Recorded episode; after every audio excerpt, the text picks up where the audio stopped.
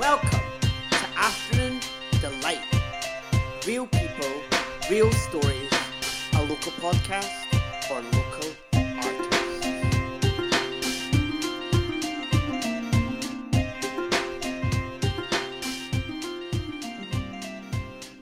Happy Friday, everyone. Jordy Delight here. I hope you're all having a nice week. Um, I realised that last night something happened with Scotland involving football. In case you're listening and you're on a high from that, I clearly am not the kind of person. in case you didn't realise, um, listening to Afternoon Delight, I am not the kind of person who actually engages with football. Um, but props to whatever they did in order to do whatever they've done because that's as much as I know. It's funny when I seen Nicola Sturgeon had tweeted "Deep breaths, everyone" with the Scottish flag. My instant thought was, "Oh my god, what's going on with COVID now?" but it was bloody football, and you know what? That actually gave me a good giggle. So I hope telling you all that story made you laugh too. This Friday's guest is an interesting guest, actually. This is someone I've known since I was, um, God, 19. 2014, I met them when I did my first um, theatre related um, project with the National Theatre Scotland and the uh, Scottish Youth Theatre. And it was called Tin Forest Festival, and it was amazing. And we were part of this group. So basically, there was a series of groups, and everyone was doing performances, sort of a street theatre or invisible theatre if you're like a theatre loving and you know what I'm on about. And basically, we did sort of um, impromptu performances, and we were all given names. So I met lots of people through this festival. I've got a lot of great friends from this festival, which was amazing. Um, it kind of pushed me into theatre. It made me realise that that's what I kind of wanted to do with my life long term. And we had different groups. We had the Forgotten, the Workers, Travellers, and so on. And they all had kind of a background story. And ours was the Forgotten. And basically, the guest, Lorna Murray, and I were put in this group that were all from the 1930s or 40s. I think it was pre war. And we were talking about how we felt like we were the forgotten generation and how the morals and values had kind of been lost in this current climate, to be perfectly honest. And then I remember that one of the best things that me and Lorna discussed in this podcast was we sung Deacon Blue Dignity, which, oh my god, if you are a true Scots you will love Deacon Blue. Um, I think that's why I want to start the episode with that kind of um, tribute to the Scottish football team because Deacon Blue is just one of my favourite bands. Um, you know, they do a lot of songs. My favourite, personally, is Real Gone Kid because it's like a car advert and it's like, um, uh, Never mind, baby. I love it. It's just so good. Um, but Dignity is such a beautiful song and really was truly the best song for us to use to kind of um, reference Scottish culture. Lorna is an amazing singer. I remember when we were doing this group and we had to sing, I had to stand next to Lorna and I turned around and was like, oh Jesus Christ, like I've been put next to this fantastic singer and here's me like barely holding a tune at the time. Um, but it really made her stand out and it was a friendship that I kept ever since and it was so funny, but we ran into each other. Uh, everybody's talking about Jamie at the Festival Theatre, which is my favourite musical. It's kind of that next to probably sort of Boy George's Taboo or Rocky Horror Picture Show. You know, I'm I love musicals, but I'm very much like a massive fan of shows like that that are about queer issues, or a massive fan of like Sondheim. So like things like um, Company and Into the Woods. I love all the kind of dramatics of theatre. I'm not going to make this me talking about like my favourite musicals because that's not what we're here for. Um, although love Mamma Mia too, what a shout out. um, so yeah, when I ran into Lorna, uh, um, everybody was talking about Jamie. She told me that she was going to apply for a master's, and could I give her any advice because I just uh, started studying a master's at that point. I said, oh, of course, but you know what? Like in terms of places like RCS and all these other places, um, you know what they want is experience. So as much as you can go in and say, oh, I got a first class degree and I'm really academic, you know, a lot of them from working with people that teach and uh, studied there, they're often wanting experience, and that doesn't just mean you know singing experience professionally. It also means life experience. One of the reasons I never went to study at RCS was because I wanted to do CPP, but I wasn't fully confident in myself and who I was as a person, and I knew that would set a barrier for me to do well. Um, Plus, I loved writing more than performing at that point, so the QMU degree made much more sense for me. And yeah, I am so pleased to say that Lorna is now going to be applying for that master's. However, I'll let her share more info with you on that in the classical singing world. Please give a warm welcome to a truly fantastic singer and artist and friend. It is the lovely Lorna Murray.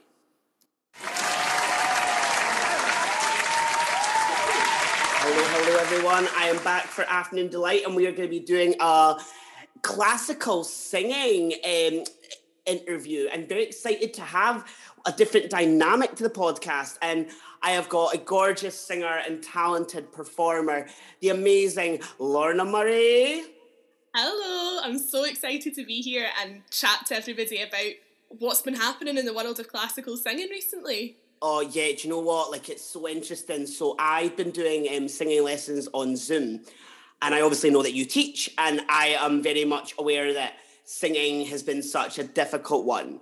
So when we made this kind of interaction about getting you on for Afternoon Delight, I thought this is something that I'm doing sort of to um, improve my own singing, but I'm not actually, you know, doing it as a. I'm not a teacher. I'm not doing it professionally, so it's interesting to get a professional and to kind of talk about it, and also just live performance because live performance in general obviously isn't happening right now. And I know what's happening with the contemporary art world and the theatre world because that's what I do. But in terms of singing, I haven't got much really insight. So it's great to get you on and kind of one, get the insight, two, also just um, you know, allow us to hear more about it from someone that it's, you know, in it, doing it professionally. So thank you for joining me. Um, me. Oh, not at all. So would you like to kind of just like introduce everyone to who you are? Yes, absolutely. So I um, studied at Edinburgh Napier University. Um, I studied my Bachelor of Music there and graduated in June of 2019 with my first class degree, which was amazing. It was such a wonderful course. Um, made friends for life, all that stuff that everyone says about uni absolutely was true, and I learned so, so, so much as well, thank goodness. Um, and now I am kind of freelance. I perform when performing is allowed to happen.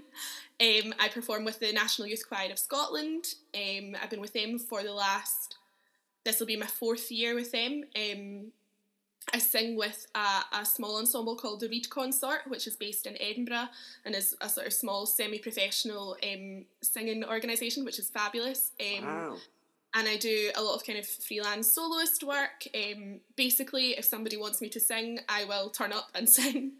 Um, I'm not too picky. I love um, that.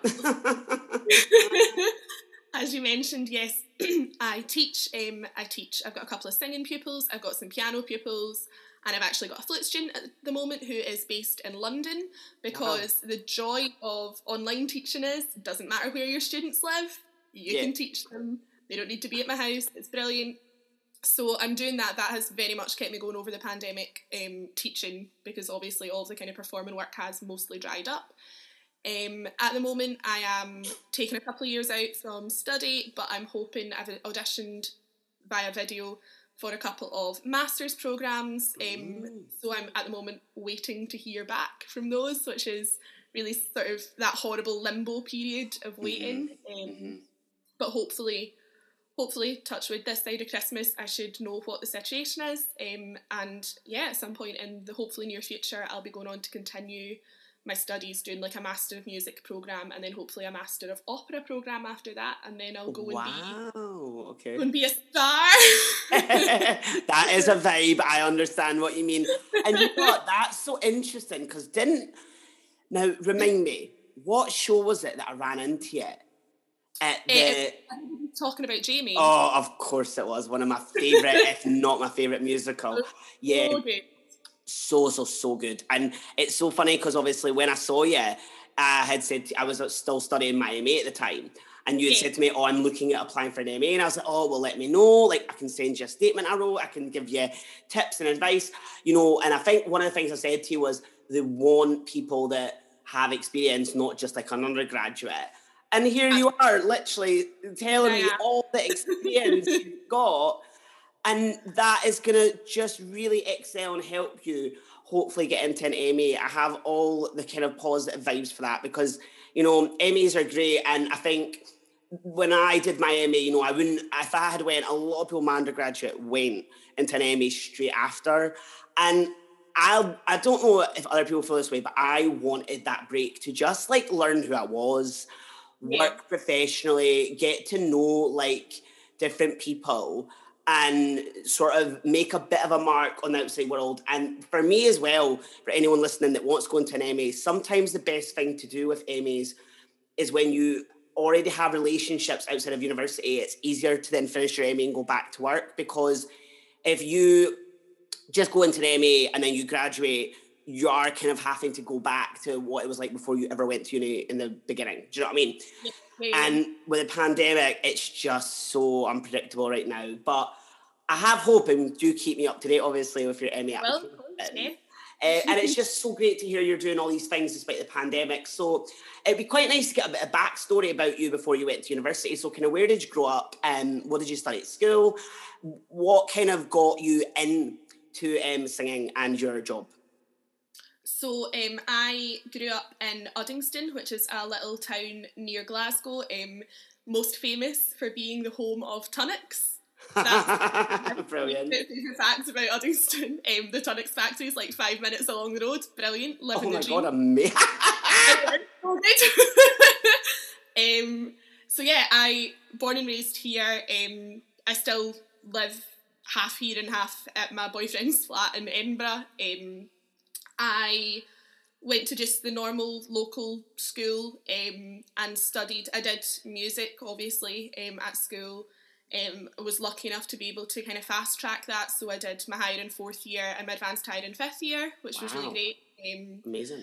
And I sat a ton of other subjects. I did. Um, I've got eight highers um, in total. Um, I was I was really really academic at school. Um, mm-hmm and really did strongly consider going down an academic university course, career choice, all that kind of thing. I had a, an unconditional offer for an academic course at Glasgow Uni, but um, I kind of got to a point where I was like, actually, if I go and do an academic course at uni just now, once I finish that, what am I going to do? Probably go and do music. Yeah. So, what's the point in like taking that time to do that when the only thing that actually I want to do is music? Um, I'd always kind of loved music. My mum played the flute and kind of taught me flute and piano when I was quite wee. Um, and I was, you know, in school choirs and all that sort of stuff. It was always sort of part of my life. And then when I was about 13, I joined a youth choir, mm-hmm. um, which did a lot of kind of sacred music. Um, and through that, um, every member of that choir got a weekly singing lesson as part of our, just part of being in the choir, which was amazing. Um, and so it was through that that I sort of started learning more about classical singing, um, how all of that works, and decided that actually that is something that I really, really loved. Um, I sat singing exams through them and got my grade eight. Um, wow. And yeah, actually, I did my grade eight flute, and then two days later, I did my grade eight voice, which was possibly the most stressful week of my life. Oh my god, that must have been so exhausting. It was like, unbelievable. Yeah. Because I'm not, like, I can't like play the flute or anything. Like I'm not, I'm not talented with that sort of stuff. Um, but I can't even begin to imagine just the stress and pressure of to get, which amazing doing both in one week. Credit to you. And then sort of two days later having to sing and just yeah. What was yeah. it like? It was, it was, it was intense. It was a lot. Um, it was the same examiner for both, so I felt like when I walked back in, like a couple of days later, he was like, oh, it's you again. but it was, it was like I, I'm, I'm at a kind of point where I'm like, well, if I could do that, I can do anything because that was so much prep, so much hard work.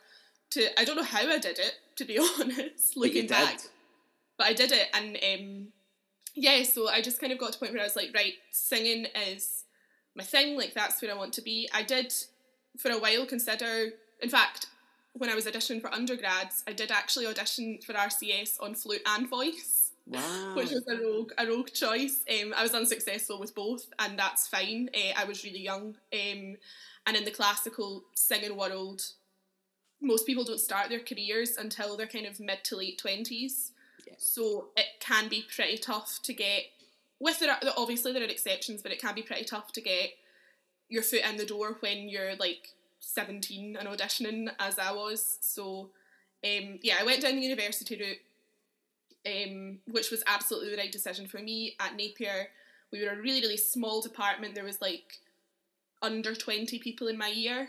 Wow. So across all the instruments that we had. So it was really cozy, really tight knit.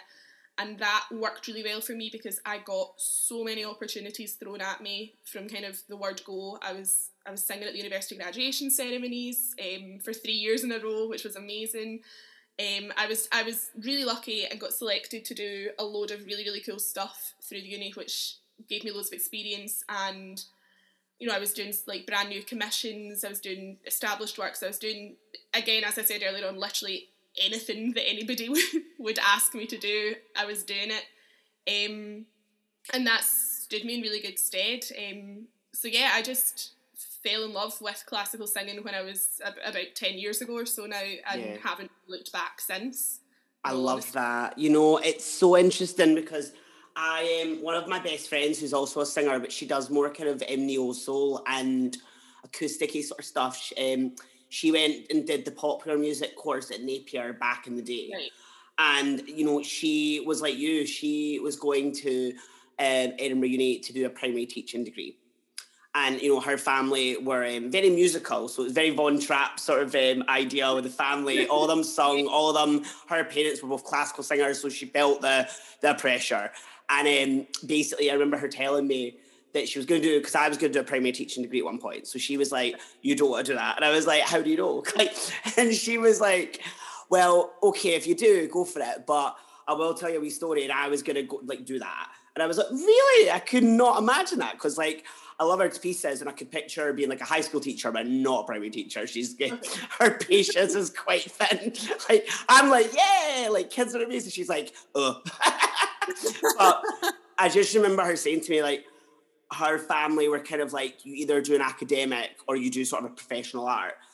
And I think her mindset was, I'm not good enough to be a singer, so I'm not going to do it. And then she went and started doing this primary teaching degree. And I think she got like six months in. She went, This is not for me. Why am I doing this? And she took a year out and then she went and reapplied to do the popular music and then ended up pursuing music. And now she's a professional uh, musician. And, you know, it's, it is interesting that you would say actually that you were going to maybe do an academic thing. Because I was saying to the um, other artists I've got this week um, that you know, I, I interviewed a student basically who's really doing well for their age. Like they're only 18, but they're kind of doing good standard work.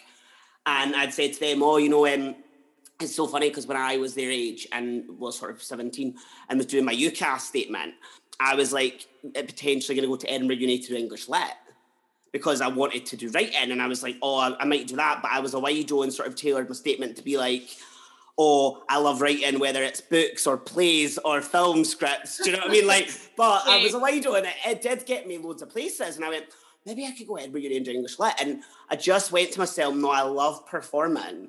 As much as I like writing, like I love performing. And if I'm doing an English Lit degree, I'm not going to perform like as much as I'd want to. So I totally understand what you mean, and I'm glad that you obviously, you know, stuck with that and pursued that. It's just lovely to hear that today. Um, it's quite funny actually. A lot of people might listen and be like, "Oh, how did Jordy and um, Lorna know each other?" So we met back in 2014, I think, Yeah, it was. and yeah, and it was at the National um, Theatre Scotland's Tin Forest Festival through SYT. yeah. And it's so funny because I remember we had to do that sort of weird. Was it the workers or no? We weren't the workers. we were the forgotten, were we not? The forgotten because we were the sort of vintage 1940s um, sort of stuff, and it was great, and we all looked amazing. We all looked like so swinging, not swinging 60s. What we're trying to say, like the dra- jazz, you know. And it was so exciting. And I remember we were doing the was it what was the song we were doing?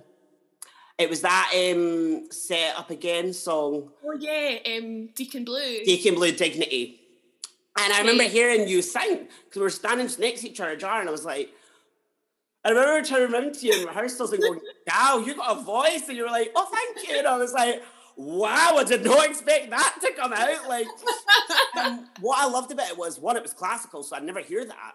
but two, it was just so refreshing because you weren't kind of like that person. To me, you were not that person. It was like, yeah, I'm the singer of the group. I can do this.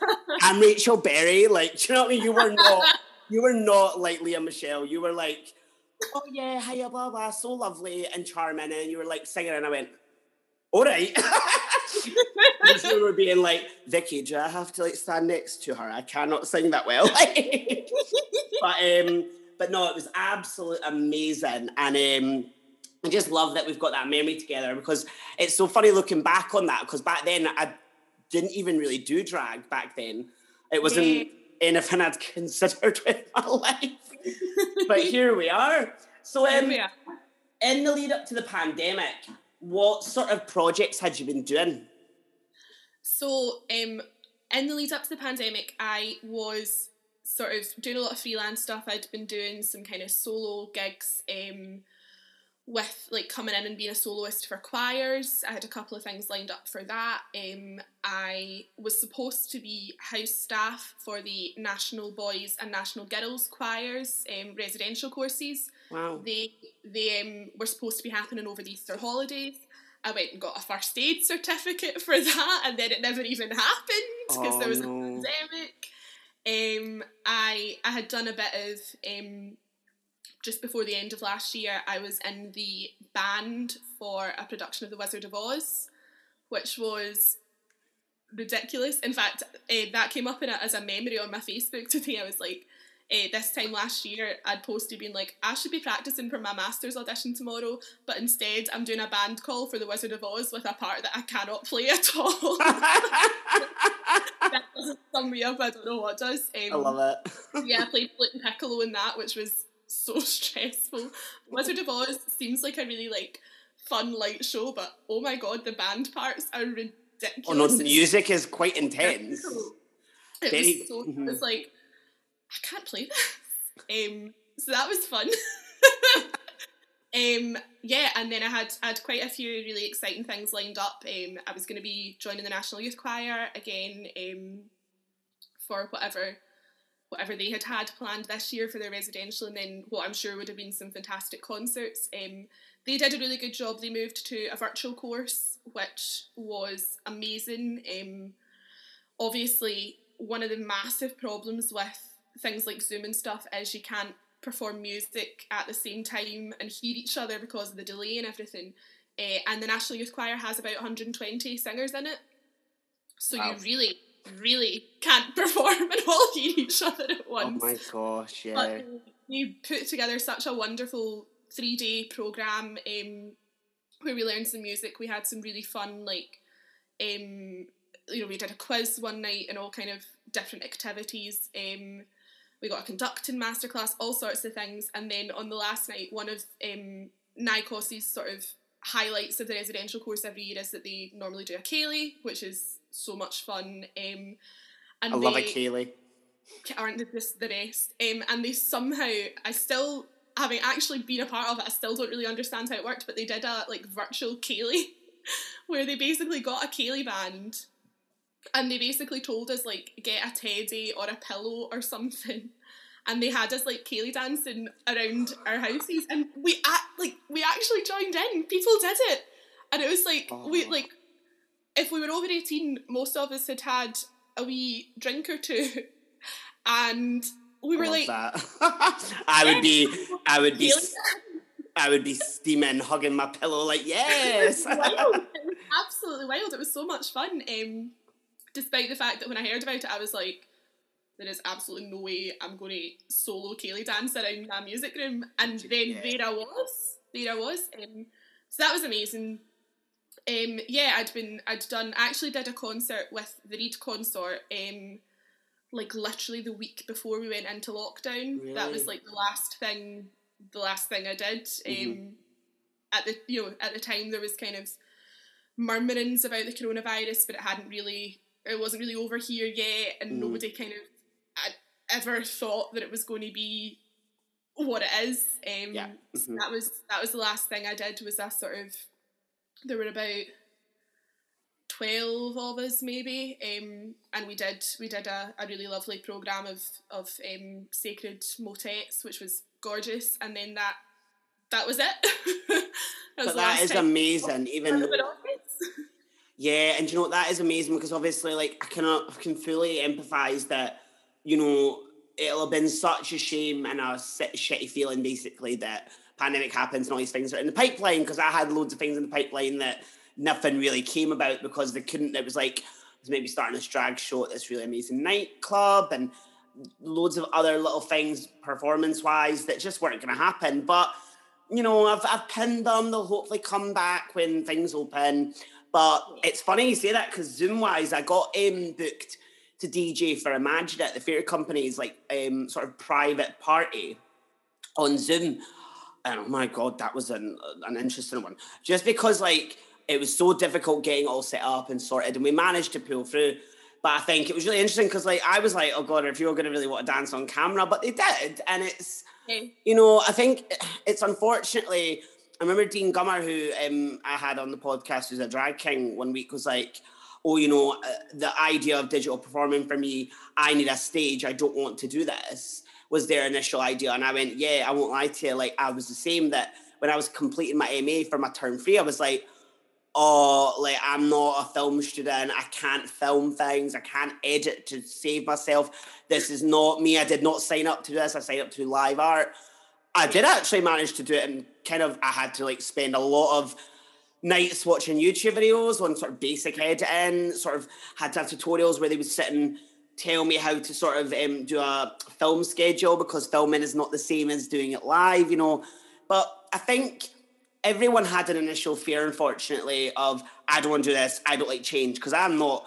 I sometimes embrace change, but I am quite like you know attentive and like to be structured. And yeah. I think when a lot of people then got over that initial thing, all of a sudden everything started to take off, which was good.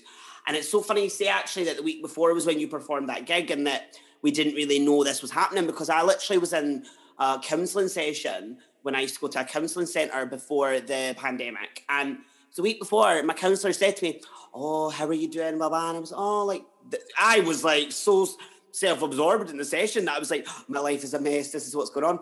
And she kind of said to me, "How are you feeling about the coronavirus?" And I said, "Eh." and I was like, "What?" And I was like, "Where's that come from? I've not got coronavirus." And she's like, "Oh well, no, but like um, in Italy, because it was in Italy, the numbers yeah. spiked so dangerously." And I went, uh, "Oh," is, and won't lie to you, maybe a bit ignorant of me. I never used to watch the news. so I was like, oh, oh, I, oh, I didn't know that. Oh, I'm sure it'll be fine.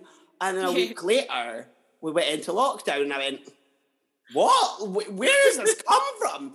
And it was such a slap in the face because it kind of went, it felt a bit like, you know, when you see in those movies, they slap someone to make them go, oh, what have I done? It was like uh-huh. that. I went, oh, all of a sudden I've awoke and everything's happening. Where does this come from? Um, so it's interesting that you know you were doing this concert, and I think a lot of people I spoke to, you know, the week before, one of my friends was DJing literally the Monday before they announced the lockdown, and was like totally no caring, having a drink, loving their life. Everyone went out that Monday. We were out, so that night that I did that concert was also my boyfriend's birthday night out. We mm. were on a pub crawl that night, like. Do you know what I mean? Like, like we would never and then literally the following week it was full lockdown. I know it's nuts. So how so how has um, the pandemic affected the classical singing world then? I know it's probably every week I ask people this and I feel like it's kind of like common essentially, but obviously with this I don't know what the kind of plans are long term. So it'd be great if you could share with me how the pandemic has affected that. So obviously when when everything, you know, when we went into lockdown, everything kind of just stopped. And a lot of organisations where I'm sure working away in the background, frantically trying to work out what they could do, especially once we realised this wasn't just going to be, you know, a month or so. This was we were in this for the long haul. Um, so I know that you know for the first wee while it was all kind of quite quiet, and then sort of people started getting in touch and saying, you know, we're wanting to do like a virtual video, so you know, can everybody record their own parts for this piece separately and then some clever person edited it all together. Um, so I've done quite a lot of that kind of stuff, um, which has been really good to just do something. But mm-hmm. it just makes you really aware of how much you miss the actual interaction of singing with other people. Yeah. Because, you know, you're singing along to like a piano track or whatever, and all you can hear is yourself, and then, yes, it's brilliant to hear it all stitched together and edited together, but what you're really missing is that live interaction with other musicians. Um, but I mean, thank goodness we have the technology to be able to do something. It's Yeah. amazing. Um, I know that Scottish Opera have done quite a few kind of video projects. They did like a short, a couple in fact, a couple of short film operas, Mhm. which was really cool and something Wow. kind of totally different to anything that I'd kind of seen before. They also just recently, in the last week or so, maybe a wee bit longer than that, last few weeks, they released um, their opera highlights. Um, that's a show that they normally, it's usually about four singers and a piano that they normally tour around kind of smaller venues in Scotland, um, kind of little town halls and all that sort of thing. Um, obviously, again, that couldn't happen this year, so they managed to do a filmed version of that and they've released that online Wow. uh, which is fab as well. They managed to get in in that little period of time where we'd kind of come out of the end of the last lockdown and we weren't properly in this yeah. one when kind of opened up again. They managed to do um, a live outdoor socially distanced production of La Boheme, which was unbelievable. The tickets sold out.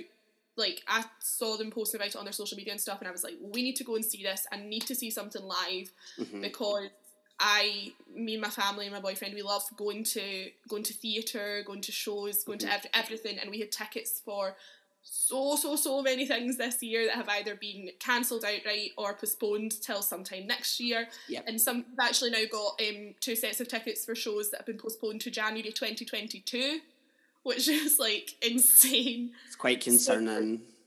Yeah, so it's like um, you know we've really really missed seeing live anything. So when we heard about this um, La Boheme, we were like, right, need to get on that. Managed to get tickets, um, which as I say later sold out like within like half an hour of going on sale, and it was performed up. Scottish Opera have a, a sort of um, production studios up in Cowcaddens, and they have a big sort of outdoor space there. So they'd set it up. They'd set up a kind of gazebo and trailers and stuff, um, and little tables and chairs for the audience. So you were all in your little bubbles, um, and the performers were all socially distanced, and it was just amazing. It was so so so Oh. special to see to see live performance again. To to sort of have that. It was freezing. It was absolutely Baltic. I I can imagine actually. but it was oh it was honestly it was it was so so special. And La Boheme has a really beautiful mix of like really really funny scenes. There's a scene set in a sort of cafe which is just slapstick. It's really really funny. Hmm. and then it ends in absolute tragedy and it's really really sad. Um, and it was it was just really poignant and felt really right for the kind of time that we're living in. Um, totally. It was oh it was just it was just amazing. So it was brilliant that although that sort of thing isn't allowed again because we're back to more strict regulations at the moment Mhm. um, it was amazing that even just you know for that little period of time something happened. And i'm so so so pleased that i got to see that because it was like it was just a little bit of hope. Do you know what i mean? It was just a little glimmer of like things are happening and no matter how long it takes we will get back to normal eventually not the new normal the actual normal we'll we'll get there Totally. some, you know, someday.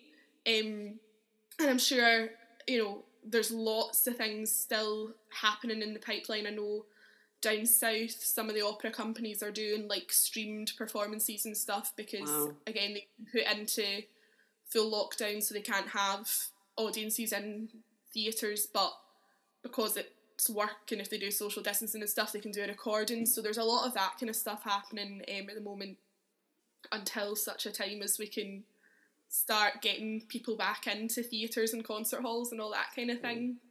That's Hopefully. amazing though. Like I'm so glad to hear that things like that have been happening because obviously like uh, like I've got my singing teacher um and you know they are very frustrated because they can't do lessons in person and there's been a lot of like and but they're missing that you know they're not they don't like doing it on zoom. Like ah, they're great with me because i know them and i love doing them with them but there's a lot of frustrations like if i've went flat on a note she tries to tell me his technique but like she can't see my mouth and how i'm doing it whereas in person she'd be able to see all that you know?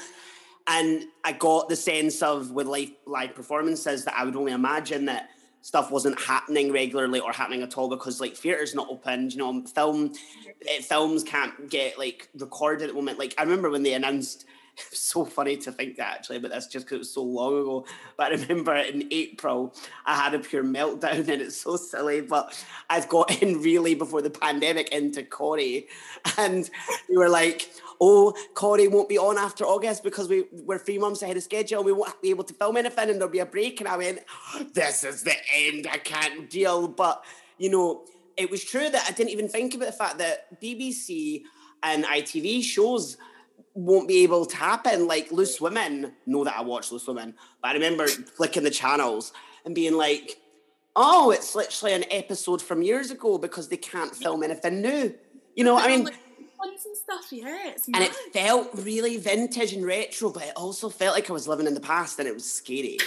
And it's like you said, it is good with technology now that we have this because do you know what? Like the real, the harsh reality, right? For me, just talking to a lot of friends who've been upset about you know, everyone's upset about a lot of things, but listening to like sort of a lot of things and going, I can't imagine how the human race would have coped if this had been the 50s, 60s, 70s. Like, I, I, I cannot imagine how, and, and thankfully it's not, but yeah. I can't imagine how they'd have coped. It's an interesting way to look at it. And it's, you know, that thing about seeing La Vie Boheme, yeah? La Boheme. La Boheme, I'm thinking of Rent. La Boheme's the opera Rent was based on. I thought that. That's what yeah. I was thinking when you were talking about yeah. it. And um, yeah, seeing I would have got so emotional seeing live performance. Oh, honestly, as soon I'd as it started, my mum were in tears.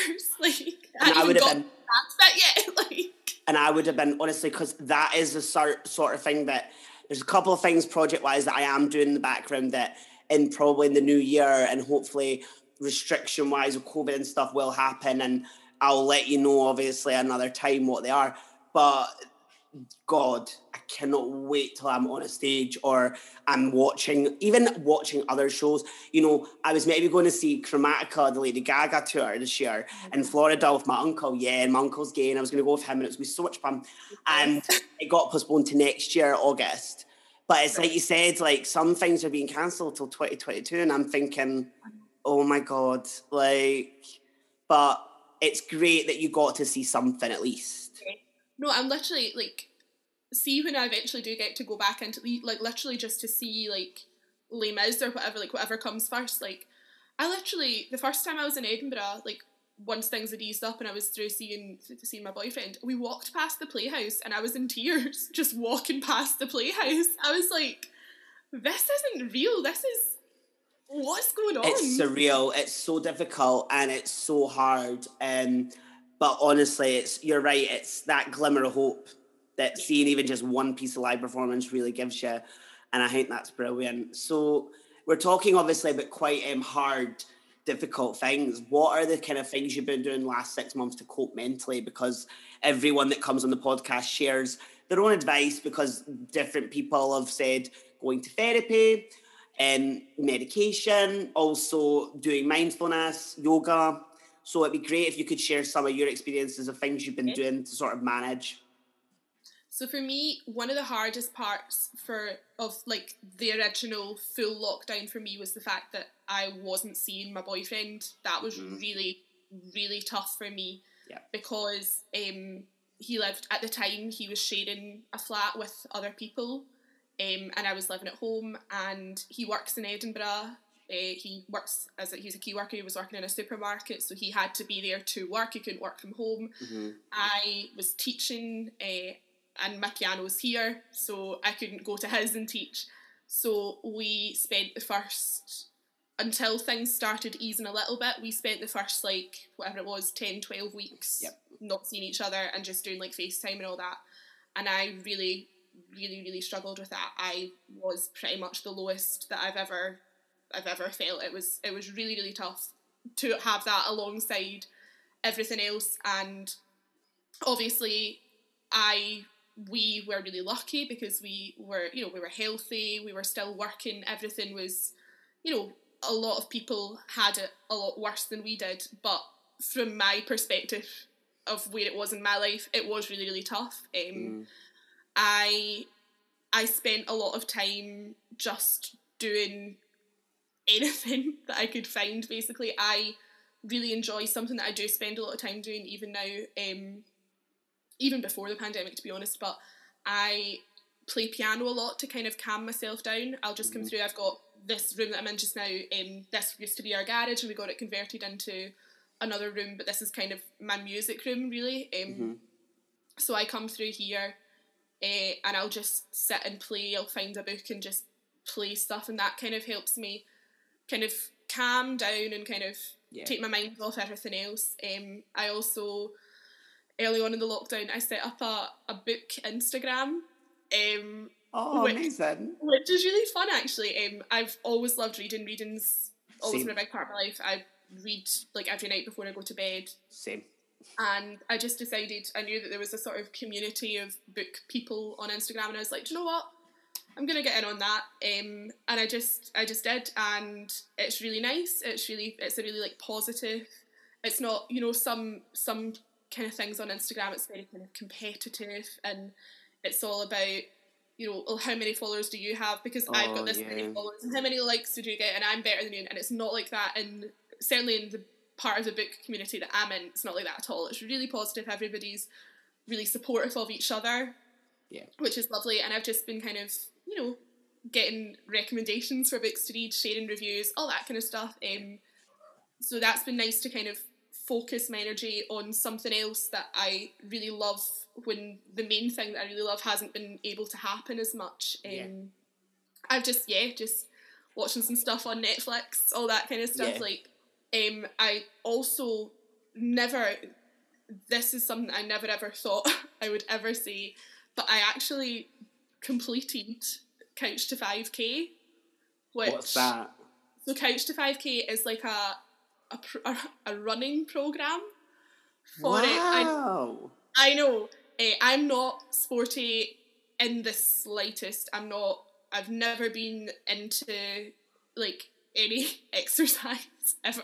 Yeah. Um, and I just, I was like, I want to do something. I kind of want to lose a little bit of weight and get myself a little healthier and fitter. Mm-hmm and it was during the summer when we had like that amazing weather that nobody could make the yeah. most of. Mm-hmm.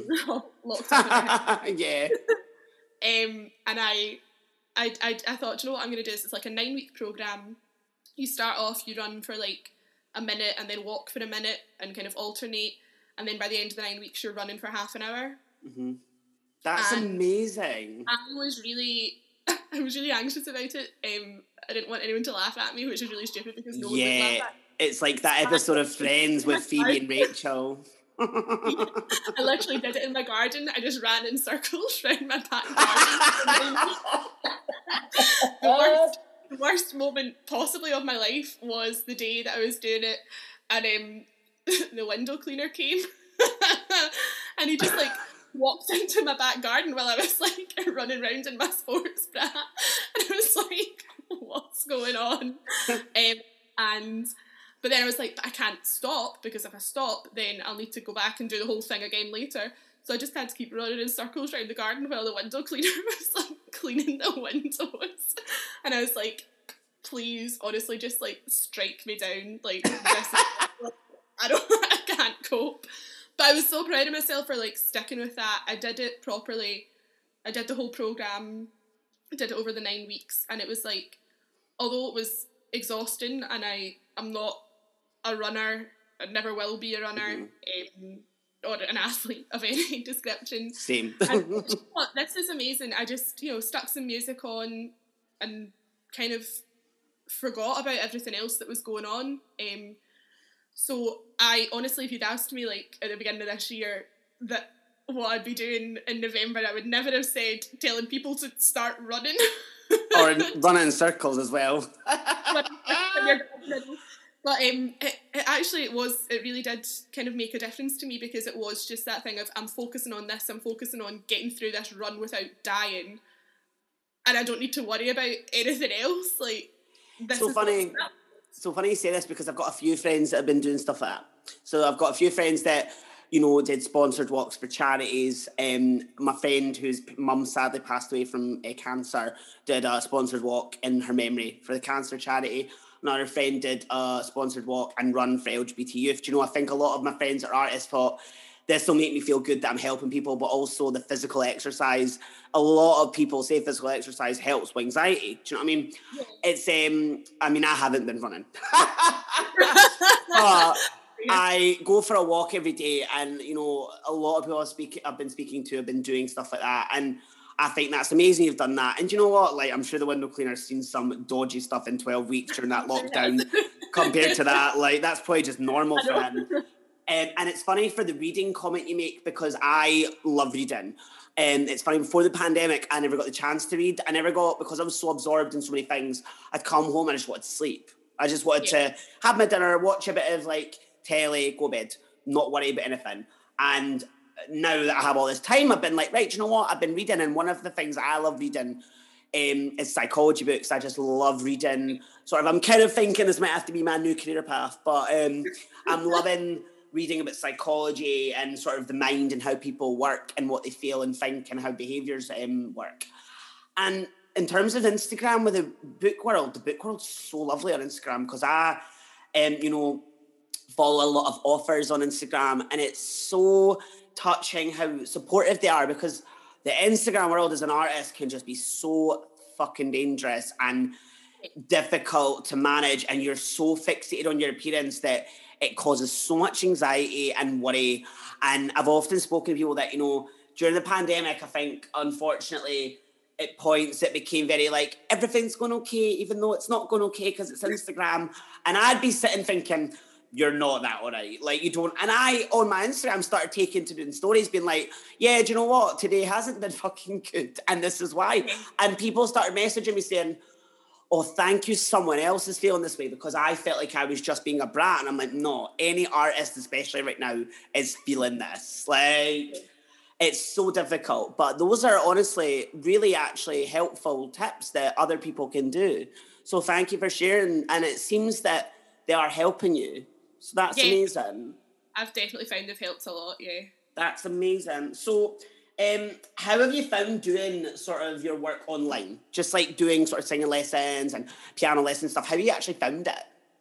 it's been it's been difficult to kind of adapt. Um, I'm actually take like teaching my first online singing lesson tonight, um, because my singing lessons that I I taught were all done through a, a kind of project that's been run at a school uh, Mhm. through Napier through a school. So that's been kind of up in the air while they tried to work out how it was going to work this year with you know potentially the whole thing having to be done online and everything. So that's starting up now. So um, I've had like I've been taught my own singing lessons online. Obviously, um, learned a whole master's audition program via online singing lessons. Um, and then yeah, I've been teaching my piano and my flute students online. It's been a learning curve. Definitely, it's it's taken a while to kind of just things that you know. If I'm teaching a piano lesson, I can in, in normal circumstances, they're sitting beside me, they're at the piano, I can look and see their hands and see, oh no, they're they're playing the wrong notes. That's Mhm. what they're doing. And online, it's much. It has trained my ear so much Can because imagine. I'm like, something's not right here, and I need to try and figure out what it is because it's really, it's really tough. And a lot of my students are quite young kids who, with the best will in the world, don't have that sort of ability yet to kind of go, this doesn't sound right. I'm doing something wrong. They will play me something and be like, was that it? And I'll be like, no. um, there are maybe a couple of mistakes in there, um, and it's it's. I mean, credit to the kids in fairness because it, I wouldn't have been able to do online piano lessons at the age of six. Like neither, neither would I. Yeah. totally over it. Like, so it's you know it's amazing that they have adapted so well to it as well because it is it's so much harder. It's a sort of much more intense concentration and focus that you need. I think it's like Totally. it's a whole different ball game, really. Um, it's your senses because you know for me it's like they have to have the sense to go right piano on the camera or singing on the camera. Like when i'm doing it i'm like right i have to make sure she can see everything i'm doing. But it's also the senses of hearing you then say no that's not right. But then hearing the music that and then not letting sort of audio from computer speakers or anything interact with it. It's a mm-hmm. it's a tough game so it's amazing they can adapt. And like just things like it's much harder for me to demo things for them because they can't you know, everything's just it's, it's stuff that you take for granted when when everything's normal. When when that's all taken away, you're like, Oh my god, like Yeah. this is difficult. Um so yeah, it's it took a while to kind of get get my head around how how it was all gonna work and kind of work out what I needed to do and what they needed to do to make it as effective as possible. But I think we've got a pretty good, we've got it pretty well sussed now. Um, That's good. Because obviously we've been online since like the end of March now, so Wow. we're pretty good at it now. Um, So, what are your plans for the future once the pandemic, whenever that is, settles? What are you kind of in your mind thinking, right? After the pandemic, I want some goals, I want to do this. What are you hoping and thinking for the future? so obviously my main hope, which you know we'll see what happens, fingers crossed, but no guarantees, is that I get accepted into a masters program, which would be if I do get accepted, that would be starting like next September. Um, which, in fairness, I am. Although at the time when I'd applied before and hadn't been successful, I was gutted. Looking back now, I'm like, I'm so glad I wasn't in the middle of a course when all this kicked off because Yep. hmm you know, I know, you know, my friends had like final recitals cancelled that had been like the culmination of everything they'd worked towards at uni. Uh, you know, a master's program, you're talking, the ones I'm applying for are two years. You're talking about having missed out on like a huge percentage of that with everything that's going on just now. So, Totally. you know, hopefully, if I am lucky enough to be accepted this year, which of course there's no guarantees, um, and I'm at peace with that. Um, you know, hopefully things will be looking a lot better by next September. Please, please let things look a lot better by next September. I love that. It's like, please. Um, yeah, and other than that, uh, obviously when I can, when basically when social distancing goes away, whenever that will be, Mhm. uh, I'll start having the kids back back to the house for lessons, um, which will be great. Um, I'll be Mhm. able to accompany them again, do little duets with them and stuff, which is so nice. Oh, that Um, is lovely, yeah. and then I know there are some projects kind of in the pipeline, kind of organisations that I'm involved with that are going, if, you know, providing things are okay, then we'll be doing this. I know like NYCOS, the National Youth Choir of Scotland, next year's their 25th anniversary. Oh, wow. Um, so I I don't have any. They've not told us anything about what they have planned, but I am sure that it'll be something really special. Um, so I'm just really really hoping that by their course, their residential is usually during the summer. So I'm hoping that by next summer, things will be kind of in a place where we can do whatever whatever it is they've got lined up because they, as I say, they always throw amazing stuff at us anyway. And on the 25th anniversary, it's going to be like a whole new level. Um, it's amazing. yeah, I'm just I've got there's a few kind of murmurings of things in the pipeline which fingers crossed will be able to happen sooner rather than later. Um, but at the moment it is very much still a waiting game of, you know, once we get told you can do this, I'll go and do it. Yeah. But until then, just need to wait and see. I love that. And you know what? Like, I will just say to you in terms of your masters, just to maybe give you a bit of a sort of um, clarity and hope for it that, you know, heaven forbid it happens, that if this happened again and there's a second outbreak or something, when you are, you know, fingers crossed, get onto the masters and you maybe are already studying, like, there'll always be a plan B to Z and you will manage because I got to my last term. I was thankful it was only the last term because if it had been second year, I would have been like, oh, what am I going to do? But, you know, I didn't think I was going to be able to do a film. The film I did was great. I was really proud of it. Maybe if I'd had another, uh, another two terms, I'd have done an even more exceptional film. Like, Yeah. who knows? And I have every hope that things will be back to normal next September and you'll be going. But in case it didn't, I'm sure with your drive and how you're doing at the moment, I reckon you will definitely manage to find a way. Thank you.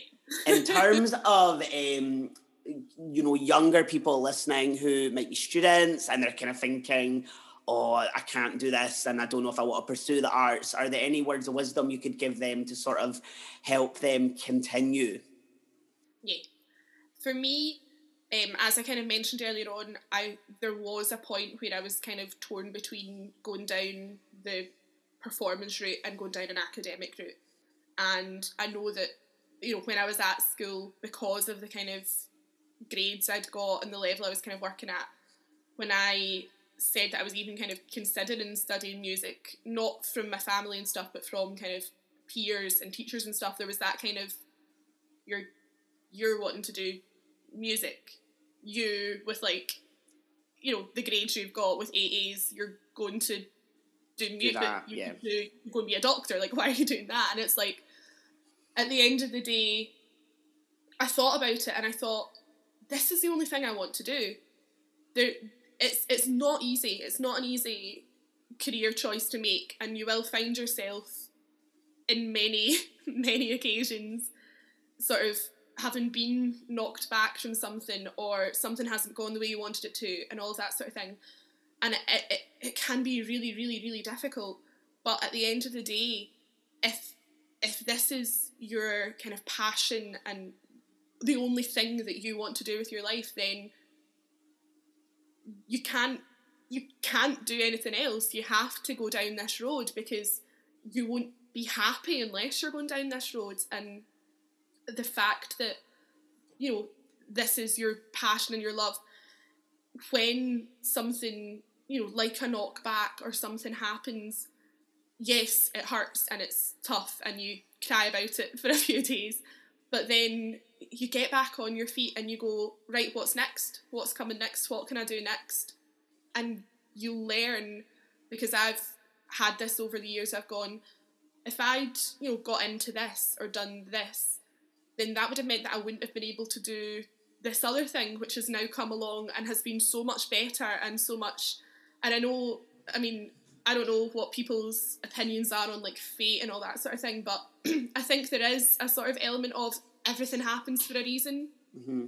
And yeah, it, is, it can be really tough and it can be really, you know, it, if you've kind of built yourself up to go, I want to do this thing or go and study at this conservatoire or do this or whatever if that doesn't happen exactly as you originally planned it to happen and wanted it to happen, it it can be really tough and it can sort of knock you back and kind of make you go, oh, maybe I shouldn't be doing this.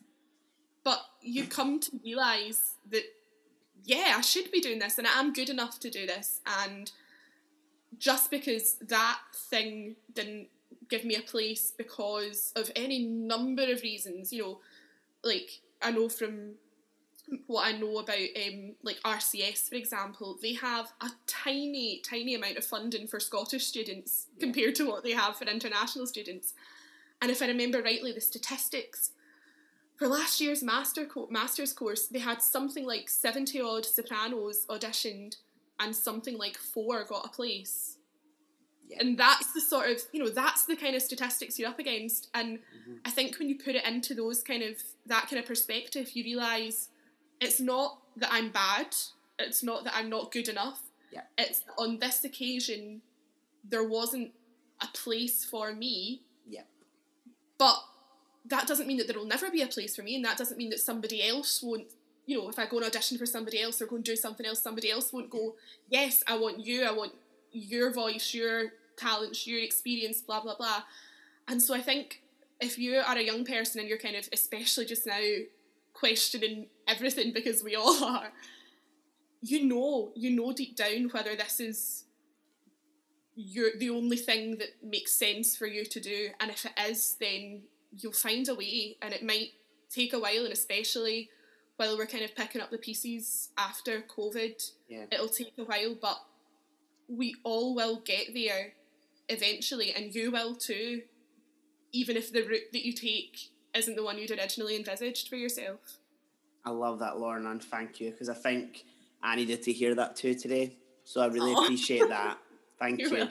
Before we finish off uh, the podcast episode, it's been a pleasure having you and catching up with you. It's Um, been so lovely to be here. every week we obviously get the artists to bring a quote with them that reflects them, how they feel, or to give sort of a bit of inspiration. Um, and not that we need it after those amazing words, but it'd be lovely to just sign off with that amazing quote. Thank you. So um, the quote that I, had to be think about this, and the thing that comes to mind for me, especially just now in the kind of weird, sort of turbulent world that we're living in, um, is actually a line from the musical Hamilton, uh, which, by the way, if you ever get an opportunity to see Hamilton, one of the best nights of my life, cannot mm-hmm. recommend it enough. But the the quote that I'm going with is, "I am the one thing in life I can control." and that to me Wow. just it just sums up everything because it can be so easy especially just now to kind of think about everything and you know the government and what's happening everywhere mm-hmm. in america and you know the world and how kind of terrible a lot of things are and it, it's really easy to get yourself kind of bogged down in that and kind of just wallow in how awful everything is but at the end of the day, the only the only thing that you have any control over at all is yourself. And you can't, you know, no matter how bad things are anywhere else or with anything else, you can't do anything about that. You can't do anything about the fact that the government's not doing a very good job of anything or, you know, anything that's happening. The only thing you've got any control over is yourself. So for me, sort of reminding myself of that really helps me to kind of get a bit of perspective and realise that although things are awful, is there anything that I can personally do about it or about what's happening to me? If there is, if there's something that's sort of personal that I can change or kind of adapt my thinking or whatever it may be, then great, I can do that. If not, at the moment, there are things that we just have to kind of cope with Yeah. and so I think that's that's been a really kind of coming to that realization for me has been really helpful, as I say, especially over the last you know the course of this pandemic to kind of go things suck, but I can't do anything about that. All I can do anything about is me, and that's yeah, that's all you've got really is yourself and your own trying to keep your own headspace and your own life as kind of healthy as possible so that's that's where I'm kind of at with it really. Thank you so much. I think hopefully a lot of people will come to that realization listening to this podcast episode as well. You so. are amazing. Thank you so much for joining me this week on Afternoon Deelight, Lorna. Thank you. It's been a pleasure.